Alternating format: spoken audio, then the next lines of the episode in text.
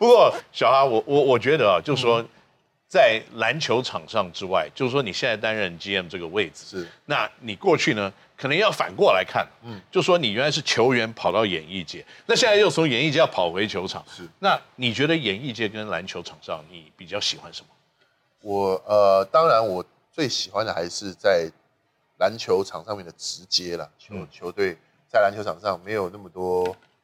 不需要那么多废话，我们就是以实力见高下，嗯。对不对？那当然，其他我们需要很多，除了球场上面这个胜负还有表现之外的，其实外围有很多东西，那就是呃，我从演艺圈可能也学到了一些东西，就是你必须要怎么样去包装，嗯，你必须要怎么样去表现，除了球场上面的表现之外，你要怎么样表现你的人格特质，让大家可以更喜欢你，嗯，这样子喜欢你这个人，然后进而喜欢球队。啊，其实以一个用一一支球队可以这个发挥它比较大的一些质量，然后让整个篮球界也可以，也许也可以因为这样子有更好的一个状况。我觉得像在演艺圈，像当然以前我们呃不会演的，在我们 S B L 那个时候大概第四季第五季算是我们台啤最风光的时候。嗯，当然那个时候陈建州先生，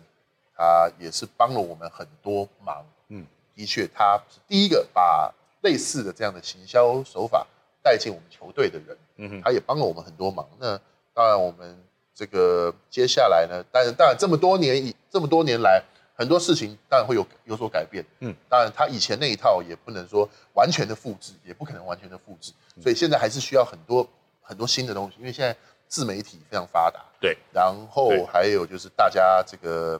大家的耐性其实没有那么好，嗯，大家可能看看你一个东西，看网络上面的东西，看一个一分钟，他就已经是发挥他最大的耐性。对，所以怎么样在最短的时间之内，呃，让大家哎认识这个我们的球员，认识我们的球队，那我觉得是很重要的事情。没错，所以小哈呢，在过去这离开篮球场以后呢，综艺界带给大家很多欢乐。那打算呢，在今年开始以后，用实力让他的对手感到恐惧以及痛苦，那再带给他的球迷欢乐。对 对, 对，我觉得这个有点绕了路一点。对到我们，各位把中间那段剪掉，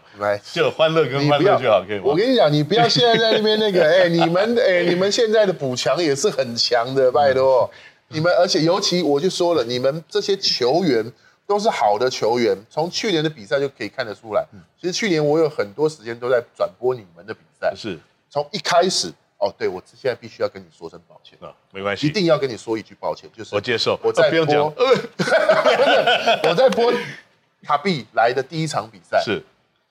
播到后面我就讲说，嗯，我那个时候真的第一场比赛，说实在他的表现并不是那么的理想，嗯，播了第一场比赛我就说，呃，其实基本上卡比可以回家了，嗯。应该会有要换的，这我必须，这我必须要跟你道歉，没关系，我也要跟塔比报道歉，没关系，因为今年听说他会打我们这个，我们会打我们这个联盟啊，所以我要赶快跟他道歉，我把他对到我们拼老命的打，没关系，因为呢，你知道我们球队有一个从非洲来的学生嘛，啊，那第一个礼拜打完了以后，我就说，啊，呃，哈信，你带着这个非洲小朋友啊。嗯，到那个竹北的海边哦，嗯，那边去看看海，放放散散心。Uh-huh. 其实实际上我是叫小把他推下去，没有开玩笑，这绝对开玩笑。Hashim, just joking. You know, you don't understand what I just said. You know, I'm just joking. You know? 呃、我相信他应该会透过一些翻译软体听得懂你在说什么。没有，你知道这个完全就是那个 Godfather 的剧情，你知道 ？OK， 不开玩笑，开玩笑。对，所以我我就讲说，在去年你们的整个球队磨合。到了一个程度，然后跟呃，当然不止哈辛塔比，像是像呃 ，Henton， 嗯，还有后来的 Dawson， Dawson 其实都整个磨合起来，其实很明显，你们球队自己磨合起来之后，你们成球队有了自己的体系之后，其实 Dawson 虽然是后面才加入，但他很快就可以融合，嗯，很快可以习惯，所以一来没多久就打得很好。对，所以你们球队那个时候在整个起来的时候，那个那个那个。那个爆出来那个量是很可怕、很惊人的，嗯，没错。所以谢谢我的意思就是说，谢谢在今年第二年，呃，其他的球队真的要小心啊，哦！谢谢谢谢谢谢帮我们预告这件事情。是，不过你刚刚讲到这些事情，球队的磨合、嗯、整合起来，我觉得一个人很关键，啊嗯、那在我们球队来说，就是林冠伦，是因为我当时找他来的时候，他是在一个国中里面教女子篮球，没错。那他来了以后呢，其实大家就可以慢慢的了解到，其实不是你在哪一个岗位做什么事情，而是你有没有这个能力，有没有继续学习的心情，然后继续的把一个球队组织起来。那讲到冠伦的这个位置来看呢，今年台啤呢又找了一个狠角色，从对岸跑回来来执教台啤。那这个狠角色呢，要不要跟我们谈一谈？对，杨志豪。要要谈杨志豪之前，我先来讲一下冠伦。啊，冠伦真的是我认识的台湾的球员里面，嗯，如果说你要排前五名，嗯，聪明的球员，他绝对在榜上。嗯，他不管他的打球的一些方式，他的他的聪明，他经验老道，他那个勾脚装倒，然后他的甚至他的数字权，嗯。全部都是我真的认定台湾数字全玩不过志豪，所以我就讲了，这都是前五名的。嗯嗯、但是今年我们找了一个，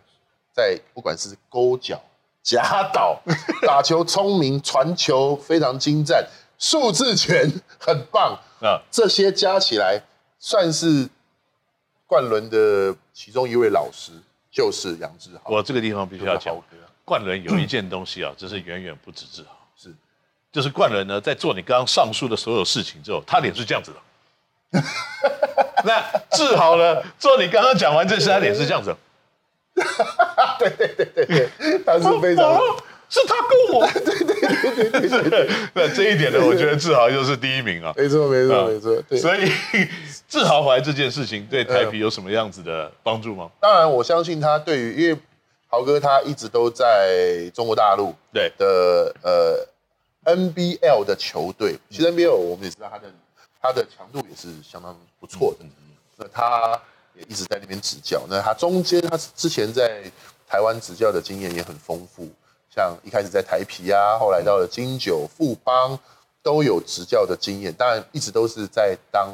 主要是训练的的助理教练的角色。那后来当然也有在金九，他也有做很多的调度的工作。那尤其是这么多年以来累积起来的他的这个教练的经验，我觉得是非常丰富。嗯，那最重要的一点就是他在中国大陆，他把很多新的观念，嗯，可以带进来到我们的球队。是对，那那我们也当然聊过很多次，他他也对于尤其是有洋将的一个状态，因为其实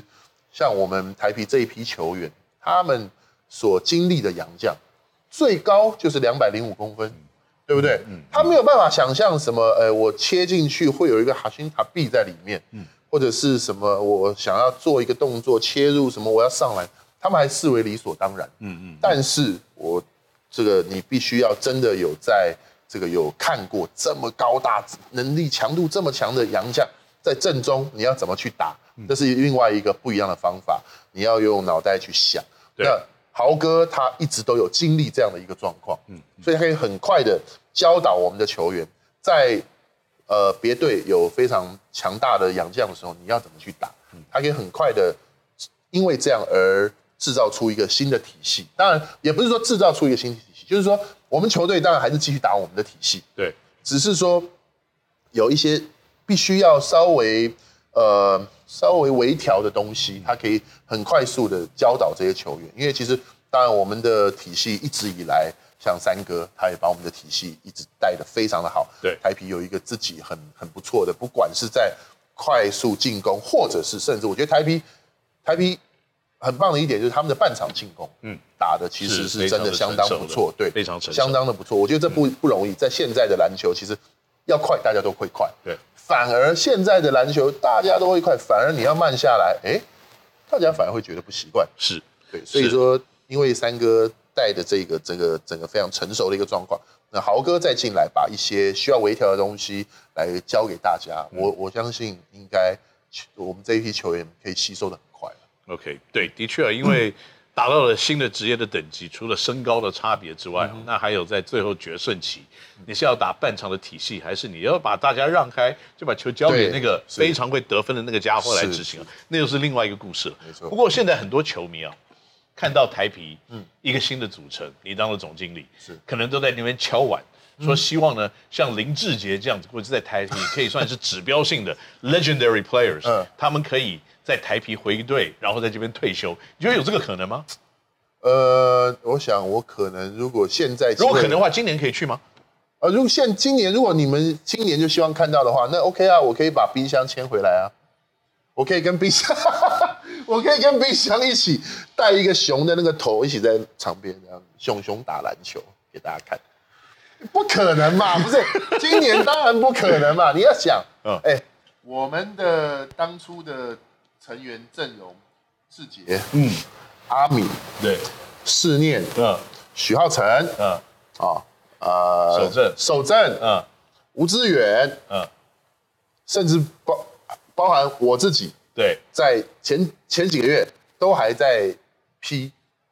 当球评。对，那现在以 P 跟 T 的状况，当然我们是，我们是一切其实其实外面的球迷当然是会讲说啊，你们水火不容什么的，其实真的没有。但不管怎么样，我们还是两个两个不一样的联盟嘛。是，对啊，那尤其他们都不管是在呃现在还在当球员，或者已经当了教练团了，他们也不太可能回来我们这边。嗯。对不对？那好，我们比方就假设志杰好了，嗯，那志杰我们当然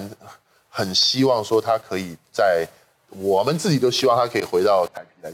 做一个退休的仪式，但是以他现在在富邦给他的一个待遇，还有就是我不知道有没有所谓的教练合约啦，我不太清楚，但是真的要回来这边做一个呃，比如说打最后一年然后退休，我觉得机会真的比较小。我现在可以想到，就顶多就是，比如说，可能我们会邀请志杰回来，然后做一个球衣退休仪式。嗯嗯，大概就是这样。我想目前想到的是这个。的确。那至于说有没有办法真的在这里退休，真的不容易啊。的确啊，其实，在 N B A 有很多惯例，就是也许球员不是在这个球队退休，但是他的球衣背号是可以在他过去效力比较长久的期间呢，来退休自己的号码。是。那最后呢？我认为啊，这个今天我们访问其实时间过得很快，是因为跟你聊天呢，真的是非常的受益良多。来，不要这么说。更重要的是呢，这个哈总在最后呢，要不要让我们大家知道，就是说今年对台啤有什么样子的一个期许，跟对于今年的球季有什么样子的想法？今年的我对于先说对于我们台啤英雄的期许，当然就是我希望，呃，至少可以打进冠冠军赛。嗯。因为如果我们打不进冠军赛会被人家笑的，但是其实大家也不要觉得说好像我们很强哦，因为哎，你想想看，今年其实我们亚洲外援，亚洲外援这样的一个一个资一个资格，其实也让我们瑟瑟发抖。你想想看，其实我们我们 T 一 的一些制度跟 P 还是不太一样，对，我们是三名洋将，对，同时轮流打，轮流打，所以其实如果我们很拼命、很努力的把其中一个洋将给打下去了，打到六犯了，或者是他体能状况没那么好，马上又再补上来的，还是洋将，是轮流来。对，所以其实永远都会有两个很充满电的洋将在场上。对，所以这个就已经影响非常大。再来还有一个亚洲外援的名额，而且现在基本上亚洲外援应该是可以打第四节的。嗯，在决胜期三四节或者不管他们怎么调配，现在就是呃四节十人制。对，不管你怎么调配。反正总之呢，在决胜期的时候，你一定是其他球队至少是两个洋将加一个亚洲外援。对，那这样子的话，其实对我们的压力，我们来说也很大。嗯，我们现在其实我们自己在看我们的阵容，我们的强度，其实跟高雄海神，或者是台中太阳，或者是这个中信，嗯，其实差不了太多，啊，因为我们是没有打算要找。哎，现在讲会太早。我我认为我们应该找亚洲外援的机会非常小，对对，因为我们其实我们自己的本土阵容，我们希望可以让他们有多一点的空间，嗯嗯嗯，对，那所以其实我们也是很担心啊，瑟瑟发抖，所以不要觉得说，哎、欸，你们好像躺着打都打到冠冠亚军赛，冠军赛没有，我们至少希望今年可以打到冠军赛，是，这是对球队的一个期许。那接下来再来很重要就是整个台湾的环境，篮球环境，今年到了。算是虽然很多人会觉得说啊，台湾哪有这个十七个职业队的这个可能性？哎，但是不要忘了，其实台湾的篮球绝对是大家最喜欢或者最最可以亲身去参与的运动。嗯，棒球绝对是我我们说棒球是我们的国球，但是你很少会看到说，哎，我们几个我们三五好友约约，我们去打个棒球很难，但是大家都会去打打篮球，嗯，对不对？所以表示说，大家可以亲身参与篮球的这个是算是最多的一项运动。所以说，篮球绝对也是大家最爱的一项运动。那接下来呢，啊，大家会觉得说，十七支职业队好像哇，好多的一个状况，但是其实很多球队在当中是重叠的啦。没错，对。那其实当然，嗯。我相信，在两个联盟 P 还有我们，我们说我们是兄弟登山，各自努力。只是说现在就是因为 P 先走一步，那我们就送先送 P 上山头这样子。你这个讲的有点暧昧哦，你你你要不要那个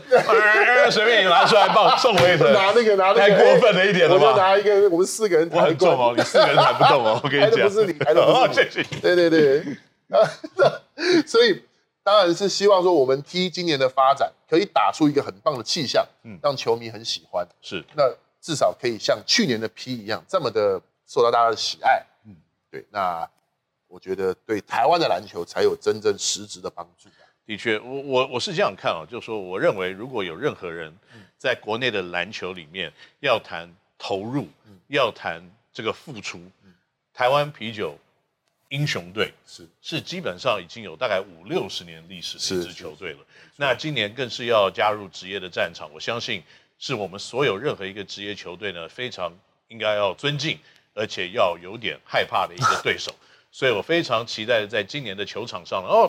不是，也许不是在今年球场上，嗯，或在其他的场合，或关起门来我们打友谊赛，我都非常期待呢，可以跟这个太平英雄队来交手。我相信会有很多的机会，我们可以打到的。嗯，就我现在的了解，我们先稍微不要不要这么早爆雷嘛。好，我相信会有很多机会，我们会有交手。交手到。谢谢哈总给我们的一个这个小小的这个预告啊。不过呢，这个时间过得很快，我们今年可以到星球节目也到了一个段落，所以呢，也希望各位观众听众们呢，可以继续支持在 Podcast 还有 YouTube 呢我们的节目。那小哈，今天谢谢你来，谢谢谢谢谢谢，我们下次再会了，拜拜拜拜。